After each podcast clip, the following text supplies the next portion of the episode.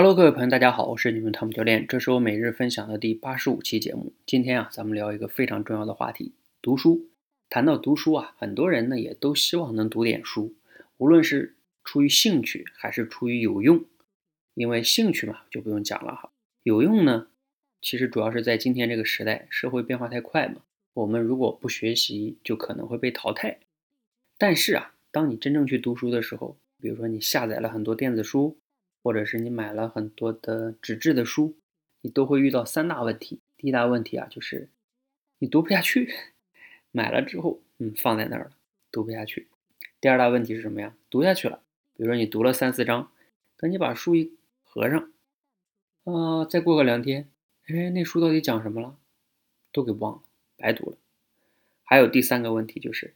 书可能大概的意思啊，你也都记得，但是问题是，当有一些场合，别人真正和你聊到这本书的时候，你真正去表达这个书里边到底作者在说什么的时候，往往啊你就说不明白了。所以，我们总结一下三大问题：第一个，读不下去；第二个，看了就忘；第四个，第三个哈，和别人说说不明白。那这三个问题怎么解决呢？我其实，在好久以前哈，大概都有。十个月以前了，我就发起过“透彻来读书”这个项目，但是当时呢，运营的并不是特别的好。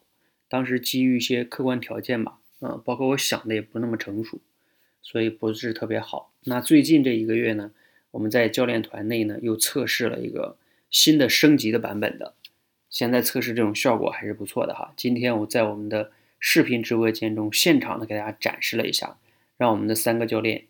让他们去讲他们书中就是学到的东西，然后现场来直播分享，还是非常非常不错的哈。